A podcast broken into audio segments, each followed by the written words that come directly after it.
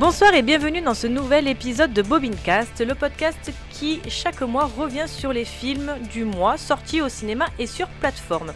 Ce soir, nous ferons un petit rattrapage des films sortis ces derniers mois avec la fresque flamboyante, excessive et démesurée de Babylon, le nouveau Cluedo de Rian Johnson avec Glass Onion, le dernier Dreamworks au poil avec Le Chat Potté 2. Le Chat Potté 2. Potté, popo, pépé. Pour finir, avec le récit initiatique et l'hommage au cinéma de Spielberg avec The Fabelmans. Pour m'accompagner ce soir, Aurélien, David et Jean-Charles sont présents. Bonsoir les garçons, comment allez-vous ce soir ? Bonsoir. Hello. Ça va très bien et toi ? Ça va. Bon, David qui nous rejoindra un peu plus tard dans l'émission. Alors, on n'avait pas fait de bilan depuis décembre. Décembre, ouais. Ça remonte, hein ? Vous avez vu beaucoup de films. Jean-Charles, il a vu 800 films. Oui, non mais lui... Ouais, hors taxe. Ben non, une grosse fin d'année, grosse début d'année, pas mal de qualité quand même dans ce qui est proposé en règle générale sur les 3 derniers mois. Bah ça va continuer parce que 2023 ça va être que ça, donc c'est cool. Bah écoute, moi j'ai fait un petit inventaire des films qui allaient sortir au mois de mars et avril, et il y en a des biens que j'attends qui vont sortir. John Wick. Oh, mais oui, mais tellement. J'ai une anecdote sur ça. Il s'avère que je crois que dans les cinémas Pathé Gaumont, sur certains cinémas, ils font une nuit John Wick, ou une journée John Wick, genre un samedi après-midi, tu commences à 13h, tu te fais le 1 et tu dois finir à genre 22h pour faire le 3. Le 4 du coup. C'est avant la sortie du 4. Ah d'accord. T'aurais juste 1, 2, 3. D'accord. Dommage. Ah ouais, ça aurait été... Attends, je te donne la date, c'est le 18 mars très précisément. Voilà, le samedi 18 mars, t'as la possibilité de faire le premier à 14h et t'enchaînes sur les 2 autres. Pas mal, pas mal. C'était mieux si Kenu était là, mais bon. Mais ouais, j'ai fait un petit inventaire, mais c'est peut-être moi et mes goûts. C'est pas oufissime quoi ce qui sort, hein.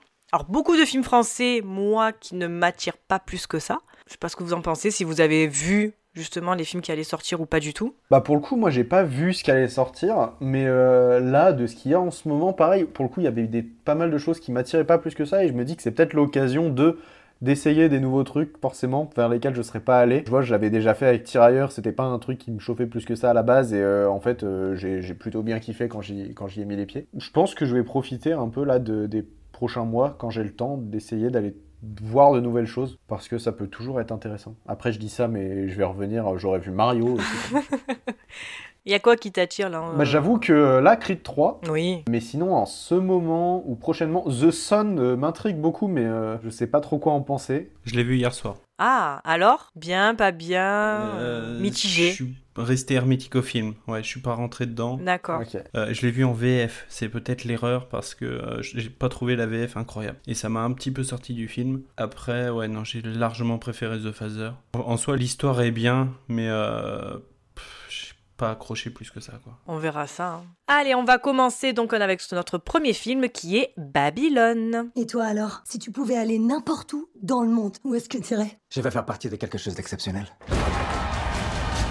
J'adore cette réponse. Quelque chose de plus important que la vie. Ouais.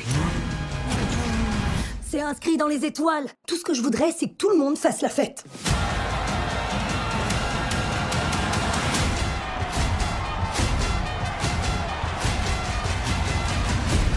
Quand je suis arrivé à Los Angeles, il y avait marqué sur toutes les portes « Interdit aux acteurs et aux chiens ». J'ai changé la donne. Êtes-vous prêts pour quelque chose de nouveau ? Waouh ! On doit casser les codes, coucher nos rêves sur la pellicule pour qu'ils entrent dans l'histoire, qu'on puisse regarder l'écran et se dire « Eureka !» Je suis dans la merde, Mani. Ce que je fais a de l'importance. Vous vous pensiez indispensable à cette ville ? Elle se passera de vous. Oh ! Imposteur ! Mali ! Putain de merde ! Réalisé par Damien Chazelle avec Brad Pitt, Margot Robbie, Diego Calva et Tobey Maguire pour une durée de 3h10. Voilà, au moins on commence le premier film, le plus long, au moins comme ça on s'en débarrasse le plus rapidement possible aussi. Qu'est-ce qu'il était long ? Alors, comparé à Rencontre avec Joe Black... Puisqu'on est avec... Il a duré 800 ans de plus. J'ai l'impression d'être encore dans la... Pardon, vraiment... Los Angeles des années 1920, récit d'une ambition démesurée et d'excès les plus fous, Babylone retrace l'ascension et la chute de différents personnages lors de la création d'Hollywood. Une ère de décadence et de dépravation sans limite. Allez Jean-Charles, vas-y. Depuis le temps que tu nous en parles de ce film, que tu nous teases avec les musiques. Allez, lâche-toi, raconte-nous tout. Eh bien moi, l'histoire remonte déjà au mois de novembre, peut-être fin novembre, où je sais plus comment c'est arrivé sur Instagram. Je vois le teaser d'un premier titre de Babylon, justement, et c'était le teaser de Call Me Manny. Et déjà, je me suis dit, ça me plaît énormément. Et puis, après mi-décembre, je crois, la BO est sortie et je l'ai écoutée en boucle. Après ça, j'ai gagné une projection privée pour aller voir le film, wow. Donc c'est cool. Moi, j'ai vu le film 2 fois. Quel bonheur. Vraiment, j'ai kiffé le film. Wow. Comme pas possible. Déjà que nous, on a du mal à trouver du temps pour 3 heures. Toi, tu en as trouvé pour 2 fois 3 heures.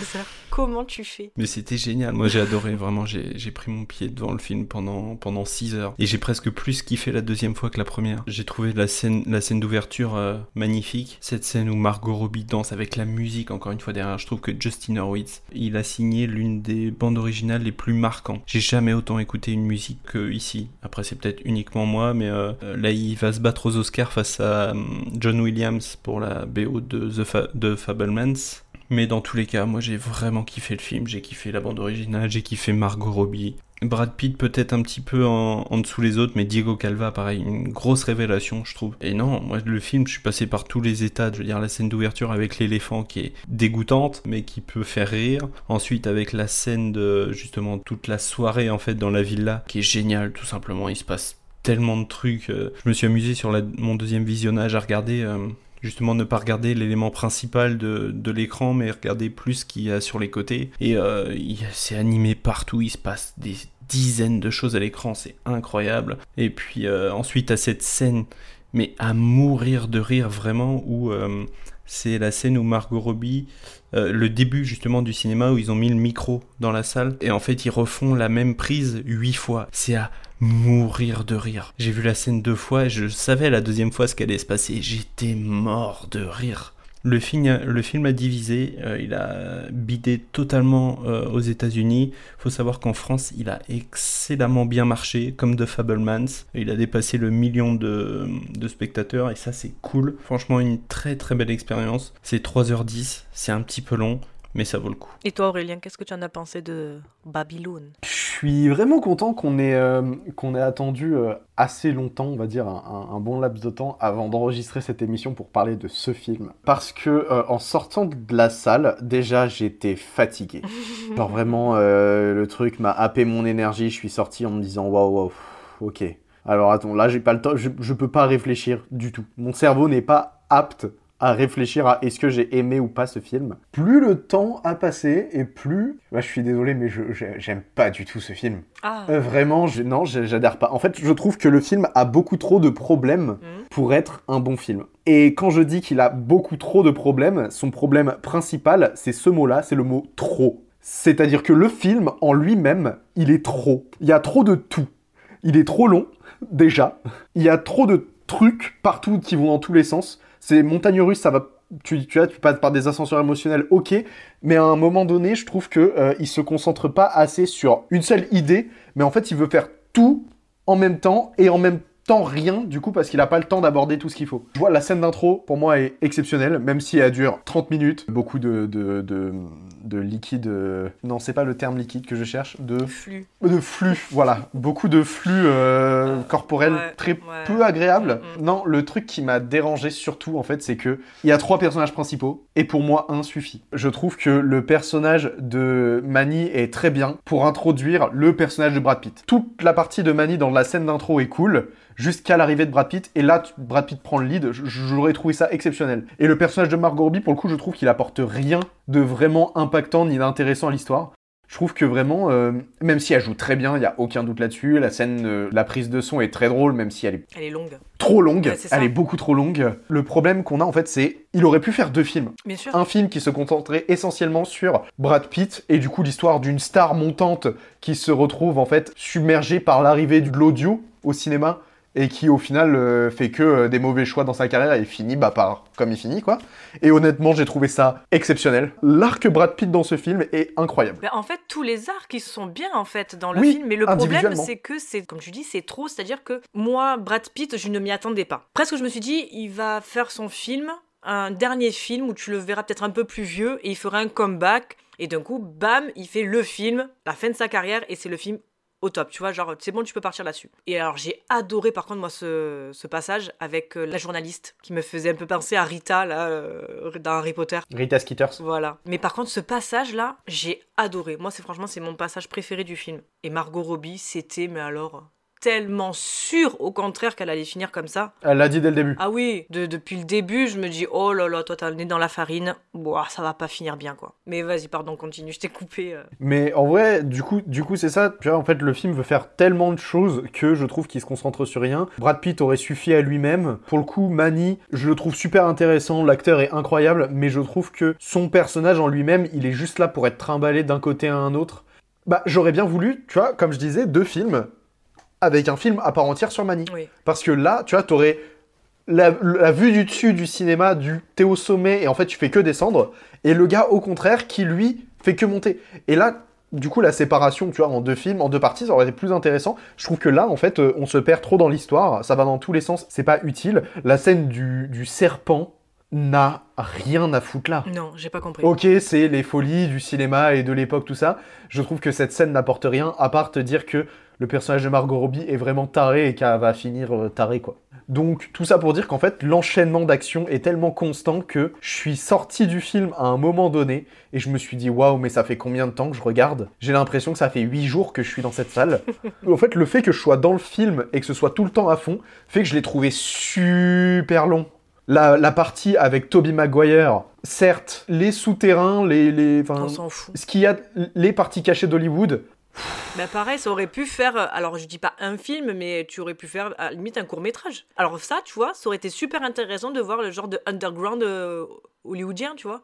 En fait, ça... Moi, je vais être parfaitement honnête. Cette scène, je sais pas si vous avez vu Under the Silver Lake. Non. J'en ai déjà parlé, je crois. Oui, mais je l'ai pas. En fait, cette scène, je me suis tout simplement dit, ok, t'essaies de faire ce que Under the Silver Lake a fait, en fait, dans sa globalité. Te dire que oui, ok, il y a le rêve américain, ce que tout le monde rêve, en fait, de vivre à Los Angeles.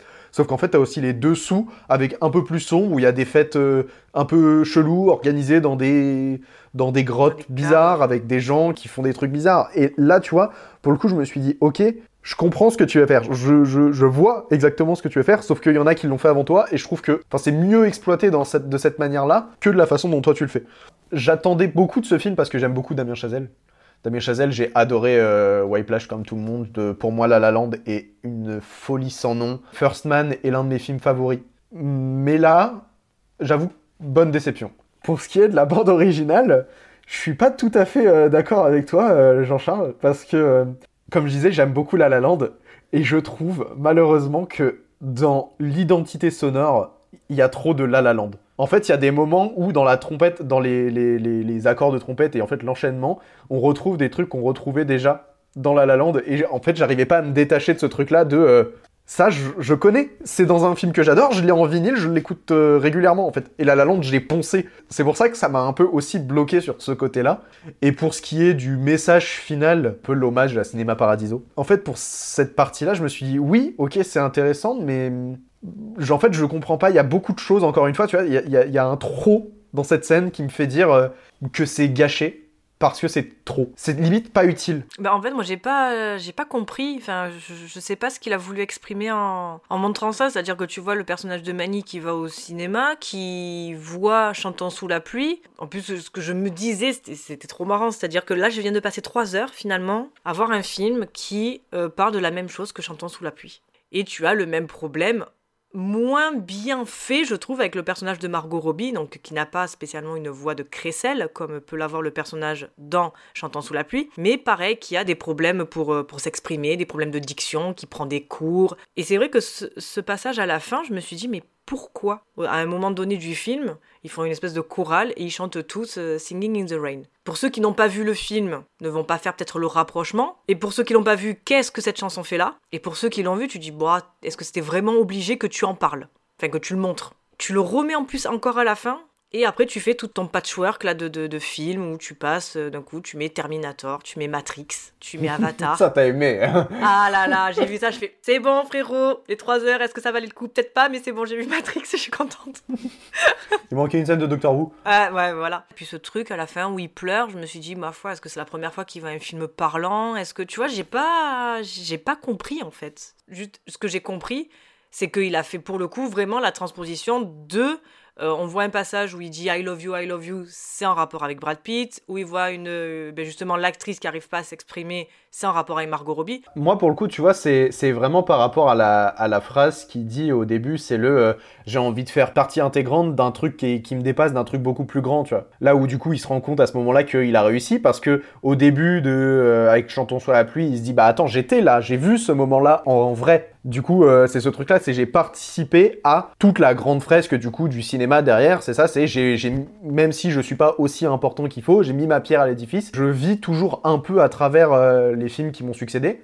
Pour le coup, je trouve que c'était assez intéressant la manière dont c'est fait. Moi, j'ai bien aimé cette scène, mais c'est juste, je te dis, moi, c'est l'enchaînement de tous les films. En fait, oui, voilà. Je me suis dit, je sais pas pourquoi, en fait, la manière dont c'était fait m'a pas plu. C'est ça. Ouais, la scène, ouais, les premières 30 minutes, je me suis dit, mais qu'est-ce que c'est ce truc ? Je pense que c'est peut-être à cause de cette scène que les Américains, ils ont pas aimé. Parce que tu as du pipi, tu as de la drogue, tu as du fouet, / il baise, tu as de l'éjaculation. Mais moi, j'étais en mode... Ah, il y a tout.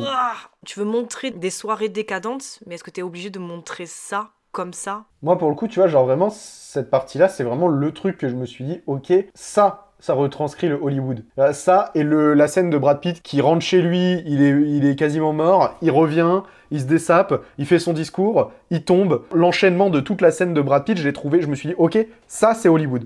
Et c'est pour ça qu'en fait, tout le reste autour, après, m'a un peu sorti du délire. Bah, moi, c'est plutôt la fin du film, tu vois, moi, qui m'a le plus plu, parce que justement, c'est le côté, la chute de tout le monde, en fait. Et je me dis que finalement... Tout le monde, à un moment donné, réussit. Finalement, tout le monde finit mal, entre guillemets. C'est ça que moi, j'ai trouvé intéressant pour le coup. Mais voilà, malheureusement, ça arrive sur la dernière heure. Donc, tu te dis, tu t'es frappé quand même 2 heures avant. Moi, la scène que je retiens, c'est vraiment celle de la journaliste qui dit à Brad Pitt, non, c'est pas parce que tu as mal joué, c'est pas parce que j'ai écrit cet article, c'est pas parce que tu as fait un mauvais film, c'est que ton heure, en fait, est passée, quoi. C'est comme ça. Et j'ai trouvé vraiment ce discours...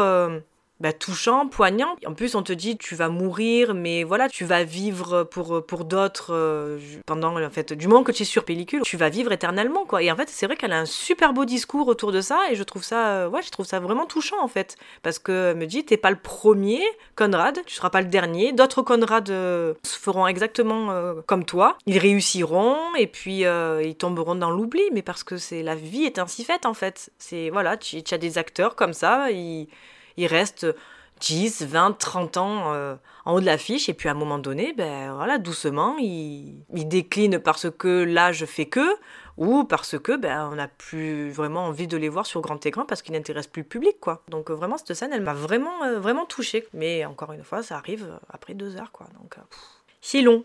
Quelque chose à rajouter ou on est bon ? En soi, c'était un bon film, mais je pense qu'il y a pas mal de... Ouais, c'est... Coup-ci, coup-ça, quoi. C'est mitigé. J'aime bien les films qui font débat comme ça. Mais oui, on était obligés d'en parler, parce que de toute façon, à l'international, il fait débat. Même nous, quand on en a parlé en off, ça faisait débat. J'aime pas, c'est trop bien, ouais, j'ai détesté.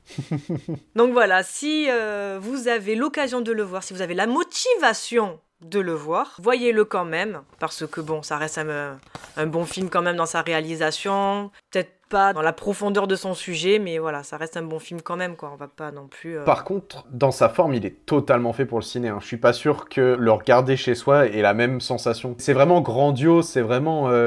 beaucoup de choses qui te font tourner la tête, et je me dis, dans mon salon, j'aurais pas forcément kiffé. Non, je suis d'accord avec toi aussi. Ouais. Allez, on va passer à notre deuxième film, qui est Glass Onion. Mesdames et messieurs, vous vous attendiez... un mystère. Vous vous attendiez à une énigme. Mais pour une personne sur cette île, ce n'est pas un jeu. Vous allez nous expliquer ce qui se passe, détective. Enfermez-vous à double tour. Ne quittez pas vos chambres. Vous êtes tous en danger. Alors, elle commence quand, notre soirée meurtre ? Réalisé par Rian Johnson avec Daniel Craig, Janelle Monáe, Edward Norton, Kate Hudson et Dave Bautista pour une durée de 2h40.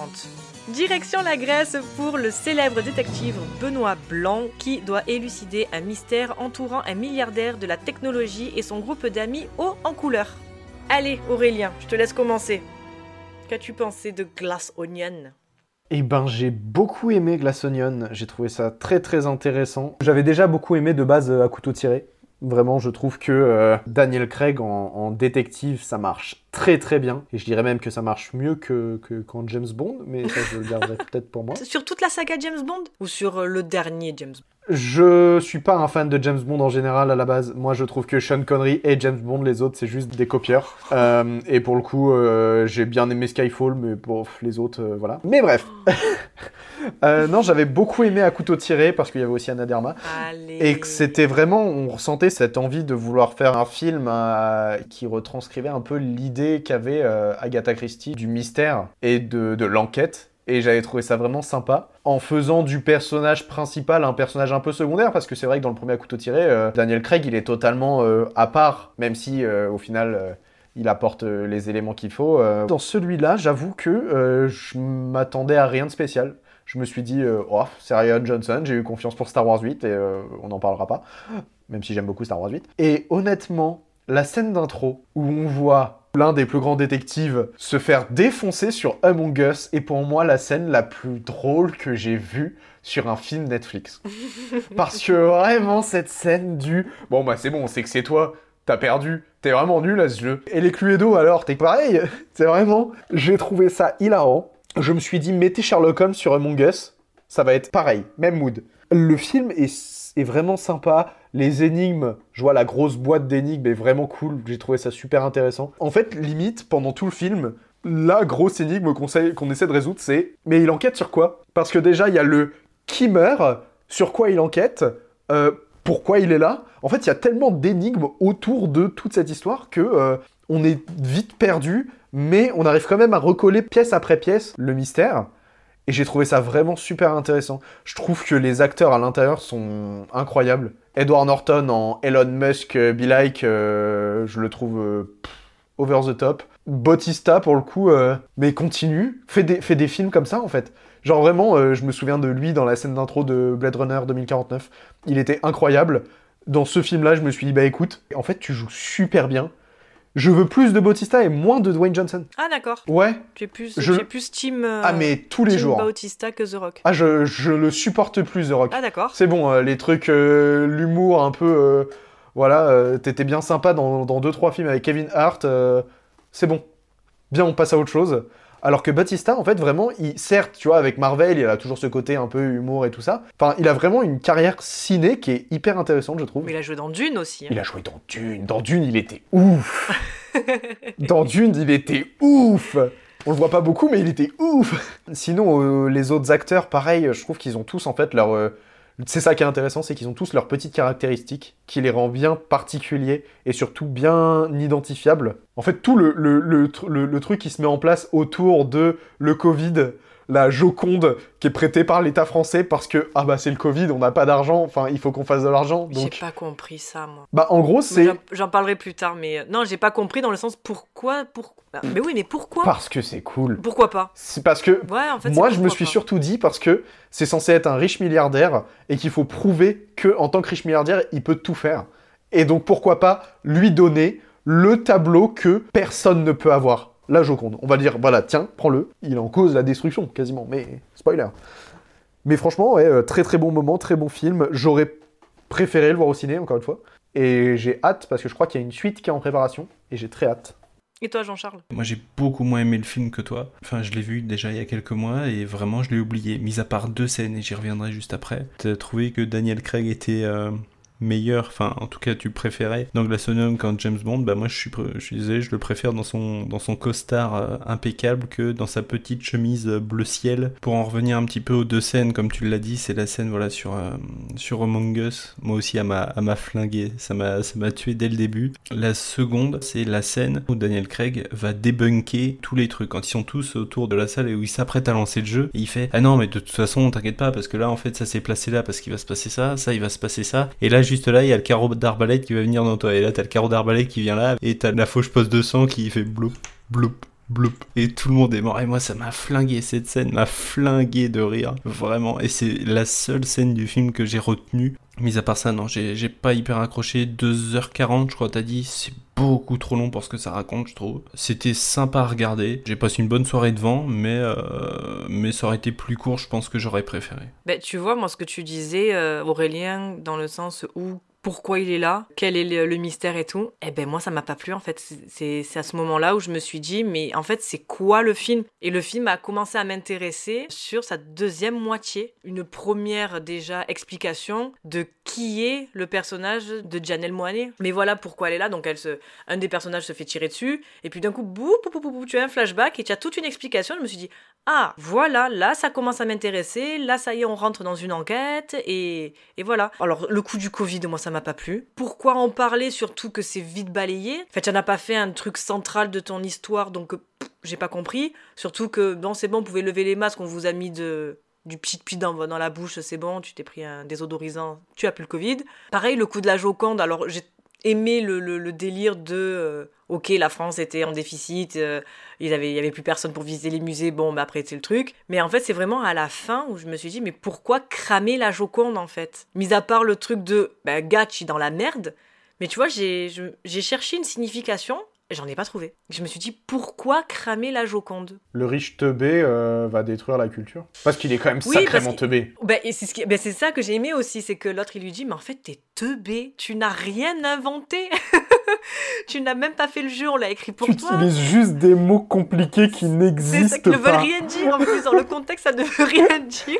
Et du coup, j'ai pas compris. Donc le coup de la Joconde, j'ai pas compris. Et c'est vrai que le film, voilà, la deuxième moitié était super bien, mais la première moitié, ça t'explique les personnages, leur caractère, le pourquoi ils sont là. Ça m'a un peu saoulée, cette première partie. Ils auraient dû faire juste une intro, je sais pas moi, de un quart d'heure, 20 minutes, et ça aurait suffi en fait. Parce que du moment où ils arrivent sur l'île, tu lançais ton histoire et puis c'était terminé, je trouve. Ah ouais, parce que c'est... Moi, j'ai pas trop... Pour le coup, tu vois, genre moi vraiment, pendant toute la première heure, j'étais en mode où est Charlie ? En fait, vu que je savais que c'était en mode vas-y, c'est une enquête. Et je veux trouver l'assassin avant lui. Pendant toute la première partie du film, je scrutais tous les détails des scènes en mode je veux trouver des éléments qui me permettent... Ouais, mais le problème, c'est qu'on n'avait pas de meurtre. Oui, mais justement, je voulais essayer d'identifier en fait le mort avant. Ah, tu veux, je voulais vraiment résoudre toutes les enquêtes avant le truc. Après, oui, du coup, je comprends quand même que c'était super long au début, la mise en place et tout ça, et qu'il y ait beaucoup de mystères. On comprend pas tout. Mais ouais, pour le coup, moi, j'étais vraiment en mode... Là, elle a dit un truc intéressant. Par contre, est-ce qu'il y avait des rêves dans le film? Dans sa salle là avec plein d'objets, est-ce qu'il y avait des rêves? Moi j'en ai vu une, mais est-ce que c'est vraiment ça? Je suis pas sûre. Moi j'en ai pas vu. Tu vois le tableau d'Edward Norton, tu sais, peint, et moi ça m'a fait beaucoup fait penser à un fan art entre guillemets de Fight Club. Ah c'est possible. Enfin, je suis pas sûre que Rian Johnson soit Mister Ref. Avec le nombre d'objets qu'il y avait, je me suis dit putain, peut-être qu'il en a... Non, c'est possible, honnêtement, j'ai pas cherché des refs à ce moment-là. Bah en fait, il y en a une qui m'a un peu sauté aux yeux, donc je me suis dit, tiens... Là, pour le coup, moi, je crois qu'il y avait... moi, à ce moment-là, ce truc-là, je me suis dit, mais il y a Kanye West. Parce qu'il y a un... Je sais pas si c'est le cas, mais il y a un mec qui lui ressemble beaucoup dessus, sur cette peinture-là. Par contre, j'adore le personnage qui traîne dans sa chambre tout le temps et qui fume juste. Il ne sert à rien. Mais moi, je m'attendais à ce que... Je m'attendais à ce qu'il y ait un truc, mais non. C'est ça. Il est juste là, il fume ses joints. Je m'attendais à ce que ça soit un personnage, tu vois... sa vie. Bah ouais. Et je me suis dit, bon, non, en fait... c'est lui qui a tout compris. Il est foncé, le gars. Coucou. Bonsoir, mon cher David. Tout le monde va bien. Un avis sur Glass Onion ? Bah non, je l'ai pas vu. Non, je n'ai plus Netflix. Je fais partie des pauvres. Moi aussi, mais... Par contre, j'ai des coups de lag. Je sais pas si ça vient de chez moi ou si ça vient de chez vous. Un peu des deux, je crois que tout le monde lag. C'est Discord qui... Ah, c'est possible, en vrai. C'est peut-être lag, Discord qui en PLS. Ça arrive souvent que Discord, tu sais, genre quand il y a trop de monde ou parfois ils ont des problèmes de serveur et du coup ça bug pour tout le monde, donc ça peut être ça. J'ai rien dit. Non mais voilà, là je reste comme ça. Non bah là écoute, il est nickel. Hein. Stupéfixe. Nanani nanani nananina. Oh là là, quelle référence. Pourquoi Pourquoi la musique de Squid Game ? Je dois pas bouger. Parce que c'est un 2-3 soleil. T'as pas la ref, Aurélien ? J'ai pas vu la série. Puis je m'en bats les steaks un peu. Non bah non, ça vaut pas tellement le coup, je trouve. Dans le même délire, tu as Alice in Borderland, franchement, elle est très bien par contre. J'ai regardé les premiers épisodes mais je m'étais vite arrêté. Ah, t'avais pas accroché ? C'était pas mon mood à ce moment-là, effectivement. Mais j'avais bien aimé le concept, mais c'est vrai que je voyais pas trop où ça allait et j'avais pas envie de perdre mon temps à me trouver les séries à la Lost où tu sais pas où tu vas dès le début. Ah bah là t'as 2 saisons et puis ça s'est arrêté, donc t'as une conclusion à la fin de la saison 2. Donc, j'ai arrêté les séries Netflix depuis qu'ils ont annulé Sense8. Oh là là là là. C'était trop bien. Mais oui, mais j'adore. Bah de toute façon les Wachowski. Ok. Ben oui, ah non, j'étais dégoûtée quand ils ont arrêté ça, là. Oh là là, c'est bon, je vais pleurer. Bon, parlons de quelque chose d'un peu plus joyeux. Notre prochain film, qui est Le Chat Potté 2. On me connaît sous bien des noms. Pate de fer, el matomacho, des lécheurs de leche. Je suis le chat Potté. Vous êtes toujours là? D'accord, d'accord. Une petite dernière. Celle-là s'appelle La légende des mers jamais. Mauvaise nouvelle. Tu es mort. Docteur, t'inquiète, je suis le Chat Potté. J'ai 9 vies. Bon, et tu es mort combien de fois déjà? Les mathémons est fâché. Hola, señorita, je vous offre un gazpacho. Il y a des fruits de mer là-dedans. Un chat retombe toujours sur ses pattes. Regardez. Regardez. Ah, regardez. Ah, et là, tout à l'heure, il y a eu les géants. Alors, ça fait combien de ça? 4? Ça nous met à 8, Potté. Que veux-tu faire de ta dernière vie? Quand tu n'as qu'une vie à vivre, c'est ce qui la rend unique. Réalisé par Joel Crawford, à qui l'on doit Kung Fu Panda 2, avec les voix d'Antonio Banderas, Salma Hayek, Florence Pugh et Olivia Colman, pour une durée de 1h40. Inconscient et téméraire, le chat Potté ne donne guère d'importance à ses 9 vies. Mais lorsqu'il apprend qu'il ne lui reste plus qu'une seule à vivre, il se lancera dans la quête désespérée d'une carte magique lui permettant de récupérer ses vies perdues. Sa quête est d'autant plus motivée qu'un loup sanguinaire et chasseur de primes ne souhaite qu'une seule chose, le retrouver à tout prix, mort ou vif. Allez David, tu viens de nous rejoindre, je te laisse commencer. Allez, c'est moi qui commence du coup, ça marche. Le Chat Potté 2, c'est cool. Fin. Merci. Et voilà, merci, allez, salut. Bonne soirée. Toujours ravi d'intervenir avec vous. Bien wesh. C'était court et efficace. Je paraphrase, du coup. Pourquoi c'était cool? Ouvrez les guillemets. Pourquoi c'était cool? Déjà, l'animation, depuis les Bad Guys, en fait, Dreamworks a décidé de faire de l'animation un petit peu différente, en se disant qu'il fallait qu'ils se décalent, en fait, de ce que faisait Pixar et tous les gros studios. Et ils ont réussi, en fait, les Bad Guys avaient justement ce coup de crayon un peu cel shading, cette espèce de petit gras autour des personnages qui était hyper intéressant. Et en plus de ça, le scénario était plutôt cool aussi, puisqu'on s'intéressait vraiment à des méchants, quoi. C'était vraiment des gars qui étaient à la base sans foi ni loi et qui deviennent gentils par la suite, mais je trouvais que le scénario était vraiment cool. Et là, le Chat Potté, donc c'est le même concept, c'est-à-dire qu'on reprend vraiment une animation qui est hyper léchée, qui va pas forcément aller chercher dans les 30 ou 60 FPS, mais qui va faire une espèce de coup de crayon à l'ancienne, mélangé avec de la 3D, et c'est vraiment, vraiment cool. Donc la scène d'introduction est reprise sur internet où vous voyez qu'il va combattre le géant. J'ai beaucoup aimé le scénario parce que c'est vrai que dire à des gamins bah voilà tu vas regarder un dessin animé où le héros va être confronté à sa propre mort, c'est quand même quelque chose qu'on n'a jamais vu. Pour le coup j'ai été vraiment surpris de me dire waouh ils prennent vraiment pas le petit spectateur par la main, ils lui disent ben voilà tu vois là t'as une représentation de la mort, t'as une inquiétude de la mort, t'as une prise de conscience de la mort en fait. Le gamin se dit à la fin du dessin animé mon héros a failli mourir en fait. Cette prise de conscience là qui est vraiment cool. Moi mes 2 enfants l'ont vu, ma petite de 5 ans et mon petit de 9 ans, et ils arrêtent pas de me parler du loup. Ça les a pas traumatisés, mais maintenant, ça fait partie d'une figure, en fait, dans leur tête. La mort, c'est un loup, mais qui est méchant, mais qui est juste. À la fin, quand il ne craint plus la mort, en fait, le loup lui dit « Bah écoute, on se reverra le jour où ton heure arrivera », mais le but, c'était vraiment que, voilà, vu qu'il craignait la mort, il devait y faire face, en fait, jusqu'à l'accepter. Et c'est pareil, le méchant, la Big Jack... Le mec tue littéralement ses acolytes. C'est complètement fou de se dire qu'un méchant de dessin animé, en fait, a une centaine d'acolytes et à la fin, il en a plus qu'un parce qu'ils sont tous morts dans d'atroces souffrances, en fait. Donc voilà, j'ai trouvé ça vraiment chouette. J'ai adoré la scène finale où il leur dit bon bah maintenant qu'est-ce qu'on fait et tu vois où ils disent bah on va juste voir des vieux amis. Et tu vois vraiment le fort lointain sur la colline au loin et j'ai trouvé ça vraiment magique parce que c'est pareil en fait le fait de réintégrer, c'est fou de se dire qu'ils ont réussi à réintégrer un personnage principal via un spin-off. En t'annonçant via ce spin-off-là que bah ils vont peut-être refaire un film principal Shrek, quoi. J'ai trouvé que c'était bourré de bonnes idées, c'est bourré de références. T'as dû te régaler, toi, Aurel, parce qu'en fait, tout ce qu'il met dans son sac, là, à un moment, Big Jack, quand il prend tout son atelier, là, et qu'il met tout dans son sac, il n'y a que des références. Il n'y a aucun objet qui n'appartient pas, en fait, à un mythe ou à une légende, ou ne serait-ce qu'à un conte, en fait, qu'on aurait connu quand on est gamin. et j'ai trouvé ça absolument extraordinaire. Donc voilà, Le Chat Potté, ça se regarde sans fin. Dès qu'il sort en Blu-ray, je pense que je l'achète. Dès que vous le voyez sur une plateforme, matez-le, achetez-le en Blu-ray, allez le voir au cinéma s'il ressort pendant le printemps du cinéma. Jean-Charles ? Fermez la parenthèse. Bah, t'as déjà bien balayé le sujet, je vais pas te paraphraser, ouais, c'est vachement bien, c'est vachement beau, les animations sont folles, les musiques aussi sont incroyables. Moi, j'ai failli lâcher ma petite larme justement à la scène finale où il dit voilà, on va retrouver des anciens copains, et t'as la musique de Dreamworks, oh là là là là, c'est Fairy Tail je crois, c'est merveilleux, ce thème musical est merveilleux, il est incroyable vraiment. Bah, le film est génial tout simplement, il y a de l'action, il y a de l'humour, comme tu l'as dit, ça prend pas par la main, voilà, ça vient parler de la mort, on a un méchant charismatique. Dans un film d'animation c'était pas arrivé depuis très longtemps, et ouais, l'animation, j'avais entendu une interview où Dreamworks avait dit qu'en fait ils voulaient faire ce genre d'animation depuis Dragons 3. En fait, Dragons 3 qui est sorti en 2019, à la base il devait être fait en cette animation là, mais pour des raisons, je sais plus si c'est budgétaire ou tout simplement ils avaient pas la technologie, ou bref, ils ont abandonné le projet, et on connaît le Dragons 3 qu'on connaît aujourd'hui.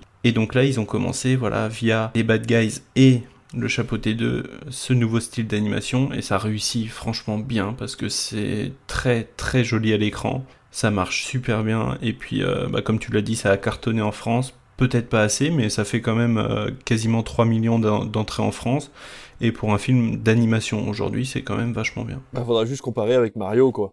Mario, ça va jouer les bulldozers, et je pense que voilà, là au niveau record de films d'animation, Illumination, ils vont tout déglinguer quoi. De fou. Je serais le premier à le faire. C'est sûr, mais bon, c'est pas les mêmes licences. Je veux dire, là on parle quand même d'une licence Chat Potté Shrek comparée à une licence Super Mario, où là tu vas venir brosser les enfants, ceux qui adorent l'animation, ceux qui adorent le studio Illumination, ceux qui adorent les jeux vidéo, ceux qui adorent Nintendo. Je veux dire, ça va forcément brasser énormément de monde. Surtout que Super Mario, c'est japonais, ou du moins asiatique, et que là-bas ça va forcément cartonner, c'est obligatoire. Non, le truc aussi c'est que c'est Le Chat Potté 2. Enfin, je sais pas, personnellement, tu vois, j'ai jamais vu le 1. J'y suis allé en me disant bon, on va espérer qu'il n'y en ait pas besoin. Et je pense qu'il y a beaucoup de gens en fait justement qui sont pas allés voir Le Chat Potté 2 parce qu'ils se sont dit bah on n'a pas vu le 1, ça sert à rien d'aller voir le 2.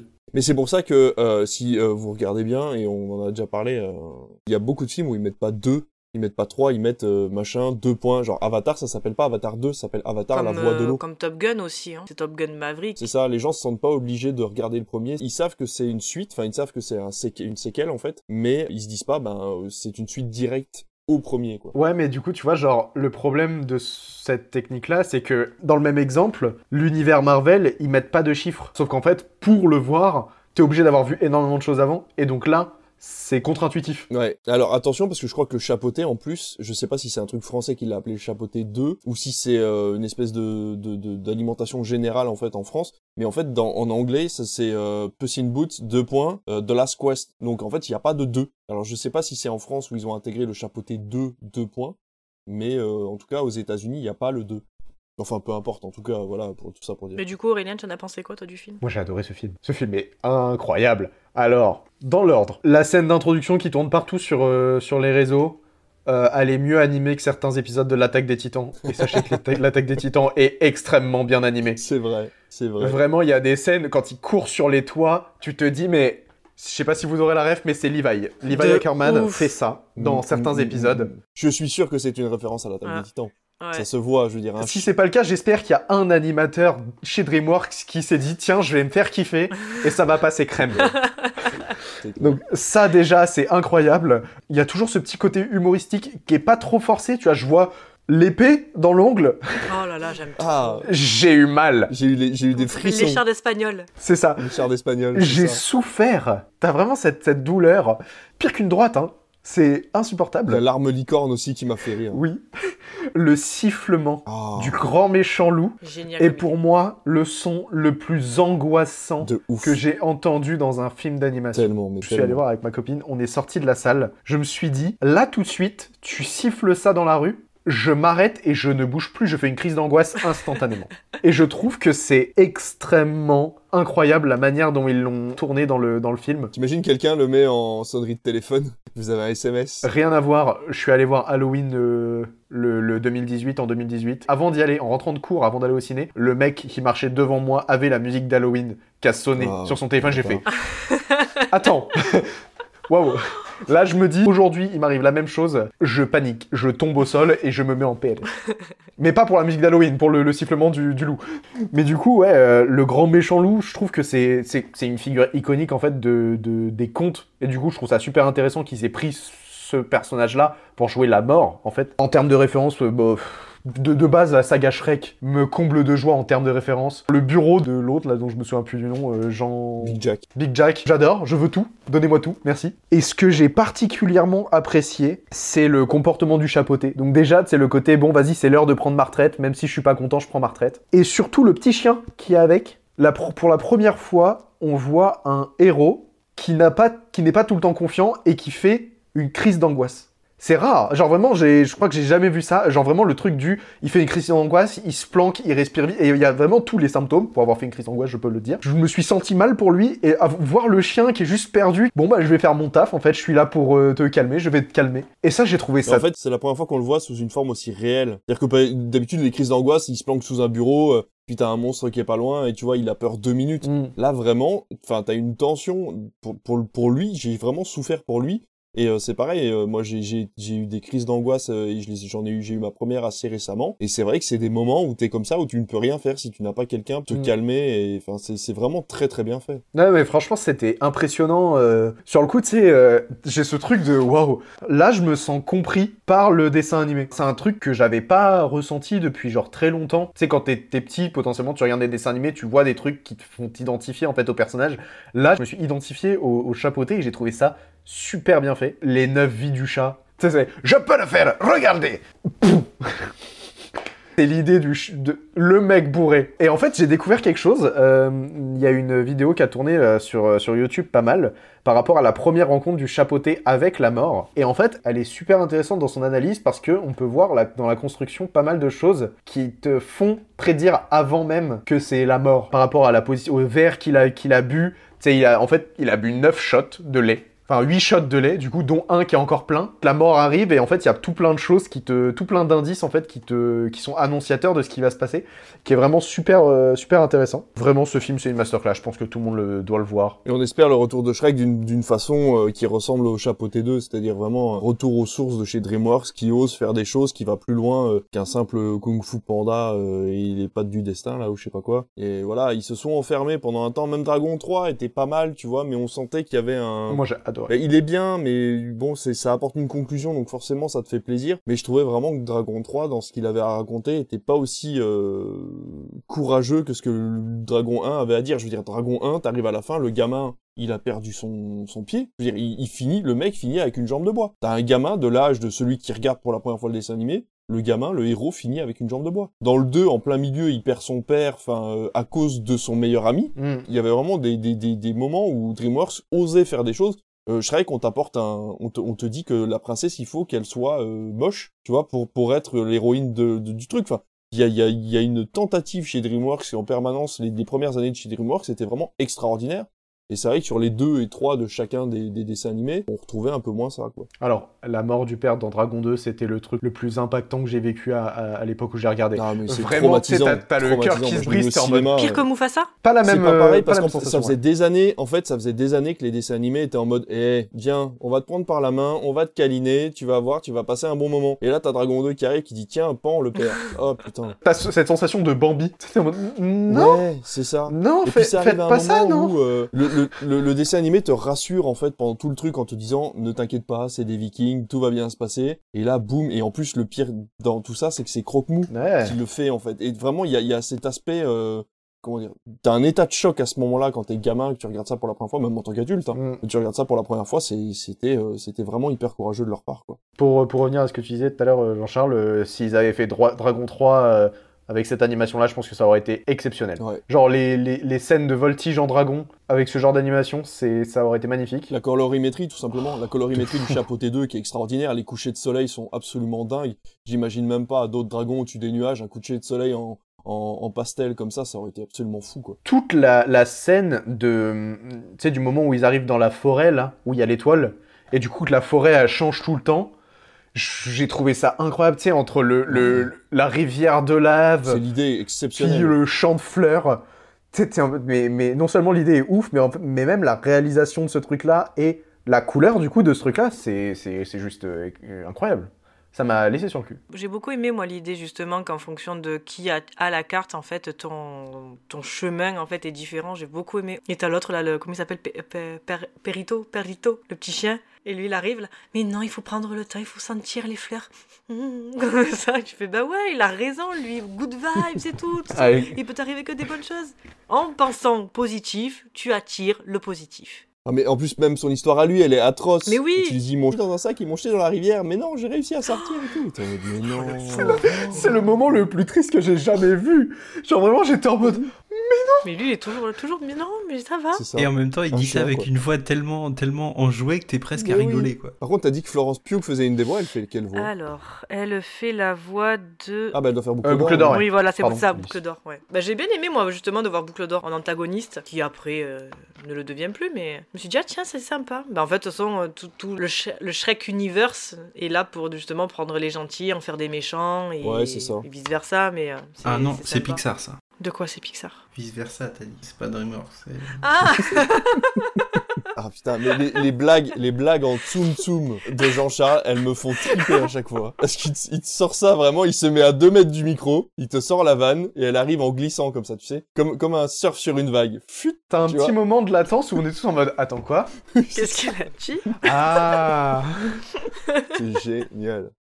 T'as dit ce que tu as de le film, Jean-Charles ou... Oui, il a dit. Mais t'es parti, c'est à ce moment-là, je crois que t'es parti faire tes trucs. Chercher du coca. Nous, on tourne à l'eau ici. Ouais, pardon. Ouais, à l'aérop. Ah ouais, non, moi j'ai pas d'aérop. Vidéo non sponsorisée. Je trouve que ça a pas de goût, autant boire de l'eau. Ah bah si, putain, moi j'adore. C'est quoi? Bah j'aime l'eau. Faut en profiter, dans 20-30 ans, il n'y en aura plus. Le aérop? Ouais, c'est ça. En fait, je t'explique. Le aérop, en fait, c'est une gourde avec une petite capsule, en fait, qui ressemble à ça, tu vois, avec des goûts différents, genre coca, pêche, machin. Ouais. Et en fait, c'est ce qu'ils appellent rétro-olfactif, c'est en fait, le goût va aller dans ton nez et ça va te faire croire que c'est ce que t'es en train de boire. Mais tu bois que de l'eau. Mais t'as le goût, par exemple, là, c'est goût pêche et t'as le goût de la pêche. Mais c'est pas un goût pêche genre iced tea, tu vois. C'est un goût pêche genre un thé sans sucre, tu vois. Ouais, c'est léger. C'est comme si t'avais mis 3 gouttes de grenadine dans ton verre d'eau, tu vois. Mm. Ouais, voilà, c'est ça, ouais. Et en fait, du coup, la dernière fois, j'étais malade et j'avais le nez bouché et du coup, ça marchait pas.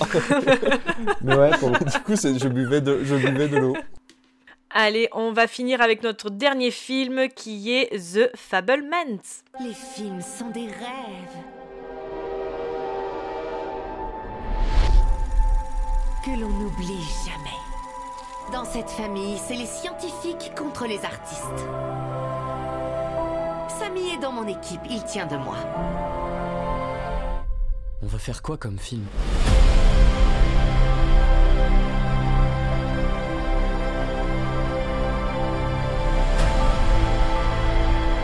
Tu déprécies tout ce qu'il fait d'un peu léger ou imaginatif. Tu pourrais être un peu plus encourageant. Elle aurait dû devenir une grande pianiste professionnelle. Ce qu'elle a dans le cœur, tu l'as aussi.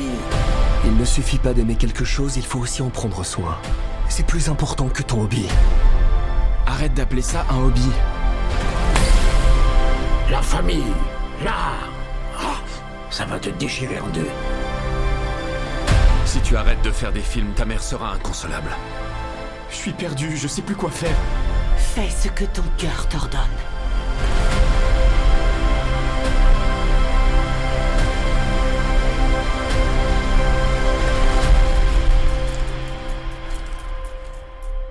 Quelle scène est-ce que tu as préférée ?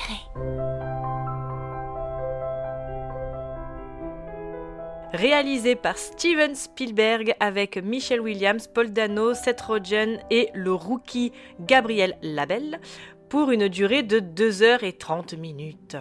The Fabelmans nous plonge dans l'histoire familiale du cinéaste qui a façonné sa vie personnelle et professionnelle. À partir du récit initiatique d'un jeune homme solitaire qui aspire à réaliser ses rêves, le film explore les relations amoureuses, l'ambition artistique, le sacrifice et les moments de lucidité qui nous permettent d'avoir un regard sincère et tendre sur nous-mêmes et nos parents. Aurélien, vas-y, je te laisse commencer. C'était nul. Remboursé. Non, c'est pas vrai. Nos invitations.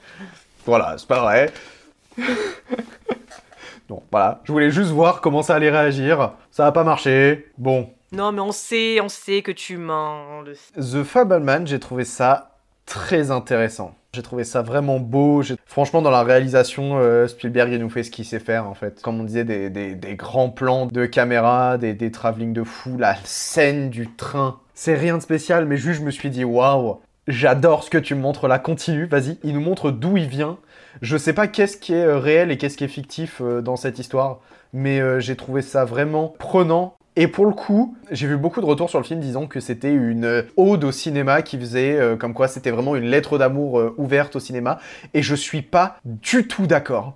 Je trouve que dans ce film, il t'explique comment est-ce que le cinéma a à la fois gâché sa vie et en même temps comment sa passion a été à la fois ultra toxique pour lui et comment est-ce que ça l'a aidé aussi. En fait, t'as vraiment le côté, la dualité entre... Vraiment, il rêve de cinéma, il adore, il regarde, il fait du cinéma, il trouve plein d'idées. Et en même temps, t'as ce truc de... Bah, sur sa vie personnelle, ça a un impact horrible. Le côté artistique de sa personne. La scène qui m'a le plus choqué, en fait, dans ce film, c'est la séparation de ses parents. La scène est dramatique. Ses parents, c'est une rupture dans sa famille qui se passe. Et à ce moment-là, tout ce que lui, il voit, c'est comment est-ce qu'il pourrait filmer la scène. Et vraiment, ce truc-là m'a fait me dire... Mais dans quel état mental tu te trouves, en fait, pour te retrouver à penser ça dans un moment aussi désastreux ? J'ai trouvé ça tellement choquant et tellement important. Je me suis dit, c'est sûr pour lui, en tant que personne, pour Spielberg, c'était important, cette scène-là. Je pense qu'à ce moment-là, il a dû se rendre compte de quelque chose. En fait, c'est ça, on a une montée crescendo de cette vision de « le cinéma, c'est ma vie ». Déjà, là, de base, la dualité de ses parents entre le concret et la rêveuse, du coup, qui lui fait monter un peu la sauce des deux points de vue. Et du coup, il y a des liens qui peuvent être faits avec pas mal de ses films. J'ai pensé, en fait, quand j'ai vu cette scène, l'introduction... c'est de la mécanique et c'est du rêve, j'ai pensé à Jurassic Park. C'est le côté, waouh, une île avec des dinosaures, c'est fou. Et en même temps, comment on va faire ces dinosaures ? Ils vont être mécaniques. Là, je me suis dit, ok, le gars a juste lié les deux et c'est dingue. Les inspirations qui ont fait qu'il fait du ciné comme il le fait maintenant, que ce soit avec les films de John Ford avant ça, j'ai trouvé ça incroyable. Les références m'ont fait kiffer de ouf. Je comprends le lien qu'on avait fait quand on avait enregistré le podcast où on avait parlé de Ready Player One. Je comprends le lien de là. On voit des références qui sont pas appuyées, mais maintenant qu'on a vu les films, on comprend. Je vois Rencontre du troisième type, comme on disait, avec la tornade. Je vois E.T. avec les scouts. Je vois Indiana Jones avec le scorpion.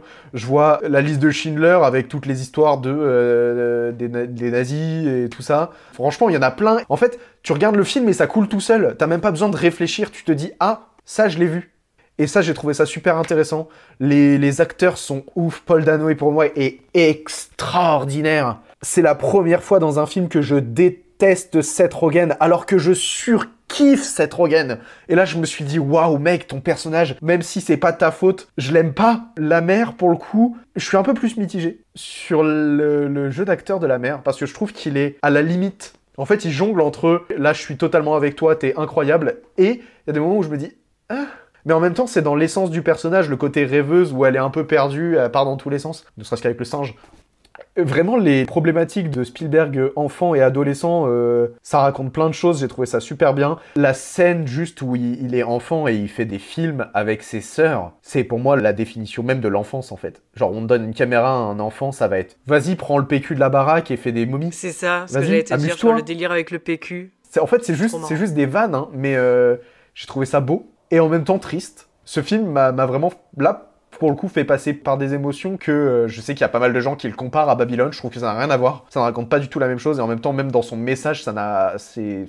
Voilà. Et juste la dernière phrase de John Ford. Quand l'horizon est en bas, c'est intéressant. Quand l'horizon est en haut, c'est intéressant. Quand c'est au milieu, c'est chiant.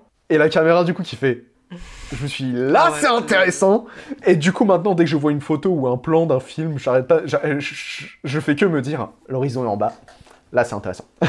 C'est vraiment ce truc qui passe par la tête en mode « Ah !» J'aime bien.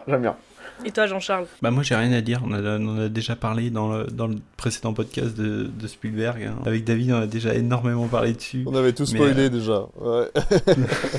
Moi, j'étais comme ça. Non, mais bien sûr, c'est une masterclass. C'est 2h30 de masterclass. Moi, je suis sorti du film, j'étais apaisé. Je trouve que c'est un film vachement feel-good. Cette scène...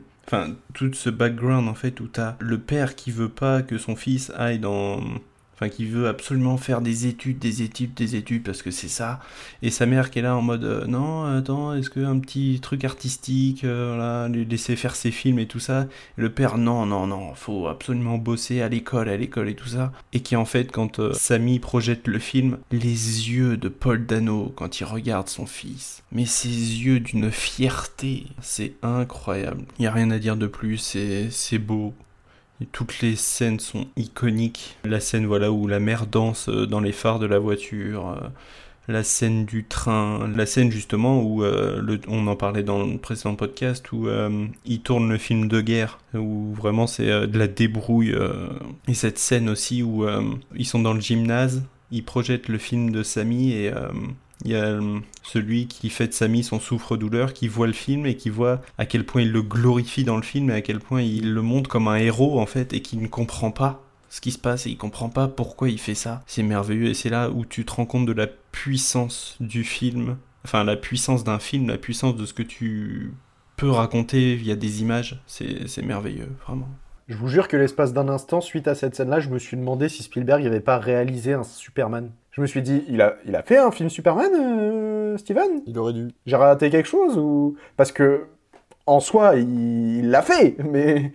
Il n'est pas dans le perso, Spielberg. Hein. Souvent, quand il n'a pas un héros, tu vois ce que je veux dire ? Il a une bande de héros et une bande, tu vois, mais c'est pas... Je pense que ça aurait été difficile pour lui, en fait, de glorifier qu'une seule personne dans un film. Tout à fait. Mais du coup, toi, David, tu as pensé quoi du film ? Qu'est-ce que j'ai pensé de ce nouveau Spielberg ? J'ai adoré, j'ai vraiment surkiffé. Pour vous dire, je deviens peut-être un peu fleur bleue, mais je suis au bord des larmes à chaque fois que je mets la bande-annonce dans une salle et que je vais voir la bande-annonce pour voir que tout va bien dans la salle. Et à chaque fois, cette musique là dans la bande-annonce et puis les extraits du film me prennent aux tripes et j'ai envie de revoir ce film plus que tout. Donc dès que je vais le passer ici au cinéma, je pense que je vais le revoir. J'ai vu des gens dire que si c'était pas Spielberg qui avait réalisé le film, ça serait juste un mec lambda qui essayait de faire des films et ça aurait pas le même impact. Complètement. Je suis complètement d'accord, en fait, hein. On aime le film parce que c'est Spielberg qui l'a réalisé, qui raconte son enfance.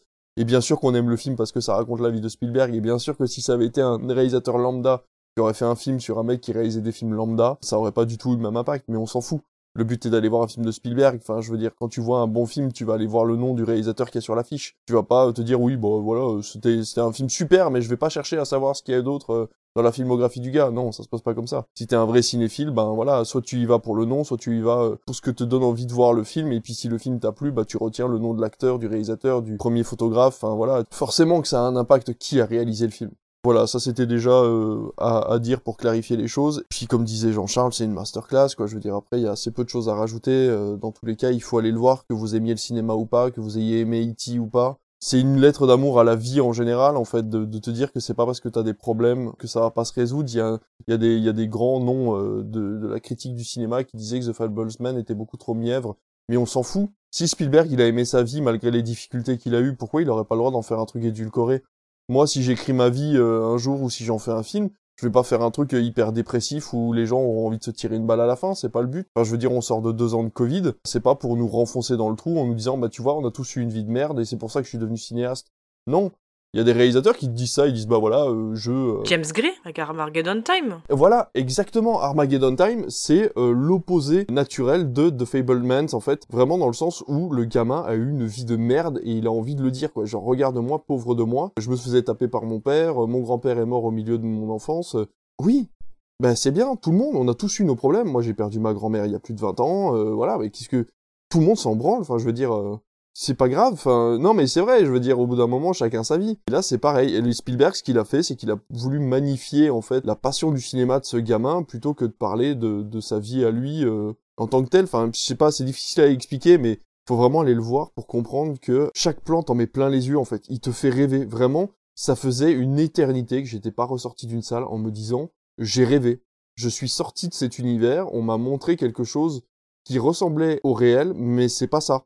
Le réel, c'est pas ça. On m'a permis de sortir, en fait, de tout ce qui existe. Merci d'avoir fait ça, d'avoir créé un film avec autant de chaleur, autant de beauté, autant d'adversité aussi. Et voilà, enfin, le gamin, oui, effectivement, comme tu disais, Aurel, il a eu ses problèmes psychologiques autour du fait que, bah, il préférait tourner un film que de voir ses parents se déchirer.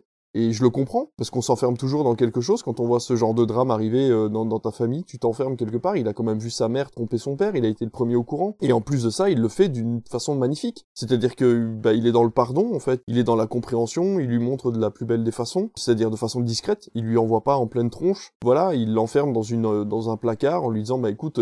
Voilà, on va passer ce moment, pas forcément ensemble, mais je vais essayer de te chouchouter au maximum pour que l'information passe le plus doucement possible et après on en discute, quoi. Enfin voilà, The Fabelmans, que ça soit dans ce qu'il a à dire au niveau familial et au niveau cinéma, c'est une putain de masterclass et tout le monde devrait avoir vu ce film. Si je peux ajouter un truc, je trouve que l'oncle, c'est le meilleur perso. Il est excellent. C'est déjà l'acteur est absolument extraordinaire. Il m'a fait marrer, j'étais KO. Quand il prend le taxi à la fin, tu sais, tout le monde dit... Qu'est-ce que... Vraiment, du moment où il arrive au moment où il repart, j'étais mort de rire. Cet acteur est extraordinaire, en plus il a une bouille vraiment, une gestuelle qui... Ça fonctionne super bien. Et quoi. Ça fait penser au Bon Gros Géant. Oui. Le côté, les grands membres, un peu la grande tête, les grandes mains... par rapport au petit gars. Est-ce que Spielberg est dans The Fabelmans ? Non, parce qu'on parlait des caméos, la dernière fois de Spielberg dans ses films, et je me suis dit, est-ce que dans son propre film, sur sa propre enfance, il aurait l'envie de se mettre... Tu vois ? Je pense... Pas. Ou en tout cas, je l'ai pas vu. En tout cas, ouais, voilà. Ouais, j'ai pas vu non plus. Mais... Non, tout le film est bien et intéressant de savoir d'où il est parti. Moi, j'étais plutôt convaincue par le jeu, contrairement à toi, Aurélien, de Michelle Williams. Mm-hmm. Justement, moi, j'ai aimé parce que c'est la maman qui soutient les rêves, mais voilà, qui aussi se dit, le papa n'a pas tort non plus, quoi. Oui, mon fils, réalise tes rêves, mais bon, la vraie vie est là, quoi. Si tu n'y arrives pas, comment tu vas t'en sortir ? Que vas-tu faire plus tard ? Donc bon, franchement, j'ai adoré ce film. Quoi. Au début, j'étais quand même assez, je dis pas réticente, mais un peu, j'y allais un peu en reculant de me dire qu'est-ce que ça va être, parce que franchement, Armageddon Time, j'ai été tellement déçue. Enfin, pas que j'étais déçue, mais en vrai, l'enfance de James Gray, je m'en fous. T'as pas eu peut-être la meilleure des enfances pour toi, mais il y en a, ils en ont eu des bien pires, quoi. Donc, je trouve que t'es pas trop à plaindre. Je suis plutôt du côté d'Aurel, moi, au niveau de l'actrice. D'accord. Alors, est-ce que c'est son jeu ? Est-ce que c'est l'état d'esprit du personnage qui m'a dérangé ? Par exemple, toute la scène où elle danse dans les phares, moi, ça m'a gêné à partir du moment où ils disent qu'elle est à poil sous la robe et qu'en fait, elle est en train de danser devant ses enfants qui sont adolescents. Il y a vraiment ces moments-là où je me suis dit, ok, aller dans le délire artiste raté, je veux bien. Partir dans un délire où en fait elle est à moitié bourrée en permanence. Du coup, moi j'étais un peu mitigé entre les deux et c'est vrai qu'il y a des moments où je me suis dit c'est pas que je pense pas que c'est l'actrice qui joue mal, c'est plus le personnage qui me plaisait pas. Et pour revenir sur Armageddon Time, c'est vrai que la différence c'est que je trouve que là Spielberg te dit je vais te montrer ma vie. J'ai pas eu une vie plus extraordinaire que quelqu'un d'autre, mais j'ai envie de te la raconter. Comme si t'étais dans un bar avec un pote et que tu faisais sa connaissance et que tu lui racontais, tu disais toi qu'est-ce que ça a été ta vie ? Et puis le mec te raconte un petit peu avec les souvenirs qu'il a en essayant d'enjoliver les moments où il a été un peu mis à l'honneur, tu vois. Que Armageddon Time, c'est vraiment, t'as l'impression d'être chez le psy, quoi. Vraiment le mec essaye de sortir un peu tout ce qu'il a dans sa valise en disant tu vois, moi ma vie elle était nulle, voilà, tu sais le film est beaucoup plus terne. Ouais, je sais pas, ça fait du bien de se dire que en fait on a tous eu une enfance, on a tous un bagage. Et que ce bagage-là, en fait, il est pas plus important chez toi que chez les autres, quoi. Et que... Ça dépend ce que tu en fais de ce bagage, surtout. Ouais, c'est ça. Et lui, il en a fait quelque chose de vraiment extraordinaire. Je comprends que ça s'arrête à ce moment-là, parce qu'en fait, ce qu'il raconte, c'est pas forcément... Enfin, c'est le cinéma, c'est sûr, mais c'est aussi comment sa famille a impacté le cinéma. Et à partir du moment où il a commencé à faire des films, je pense que sa famille est sortie de l'équation. Et c'est à ce moment-là qu'il a commencé à utiliser son enfance pour faire des films. Donc forcément, le film devait s'arrêter à ce moment-là. Oh, mais de toute façon, il s'arrête de la meilleure des manières. Pour le coup, tu vois, au niveau de l'actrice, le personnage est tellement complexe, on va dire, à aborder. Ça va même être dans la direction d'acteur. Je pense que Spielberg a dû vraiment demander quelque chose d'exigeant. Ça, c'est compliqué à prendre en considération. Tu vas jouer la mère du gars qui te parle. Faut que tu arrives à faire la meilleure façon que tu puisses. Et je pense que même la manière dont Spielberg l'a décrite fait qu'elle pouvait pas forcément mieux faire. Je pense qu'elle est juste incroyable et qu'elle a fait de son mieux, quoi. Et petit update, parce qu'on en a parlé dans un podcast Armageddon Time, j'ai oublié ce film. Je te jure, jusqu'à ce que vous en reparliez, j'étais en mode « Ah ouais, c'est vrai, il y a ça !» Il me reste la scène sur le banc avec Anthony Hopkins, et il me reste la scène de fin, parce que vraiment, quand le générique, je vois ce gamin qui s'en va, en fait, de son école dans la rue, là, et le générique qui commence, genre vraiment, en fait, la fin est la même dans The Fabelmans et dans Armageddon Time, et autant dans The Fabelmans, je me suis dit « Parfait, la fin est parfaite !» Et Armageddon Time, je me suis dit, vraiment, t'arrêtes ton film là, tu n'as rien à me dire et tu arrêtes ton film ici, quoi. Et donc, du coup, t'as vraiment les deux opposés, pour le coup, deux réalisateurs qui racontent leur vie de façon différente. Je trouve que la comparaison se fait bien mieux que sur Babylon. Babylon, je veux dire, ça n'a rien à voir. Ça raconte peut-être une histoire du cinéma, mais ça raconte... Alors que là, lui, il raconte sa vie à lui, avec le cinéma à l'intérieur. Je veux dire, ça n'a rien à voir. Il raconte pas les bouleversements qu'il a apportés au cinéma, en fait, pendant son enfance. C'est l'inverse. Il apporte les bouleversements que le cinéma lui a amenés à lui. Donc, je dirais, comparer Babylon à Spielberg, c'est juste que c'est deux films qui parlent de cinoche, qui sont sortis à peu près en même temps. Enfin, je veux dire, c'est complètement ridicule. Bah, les gens ont fait un lien parce que Babylon se finit en 1952 et que The Fabelmans commence en 1952. Je pense que c'est une coïncidence. Allez, ben on va continuer à vous parler de films et de séries et autres avec nos recommandations du mois.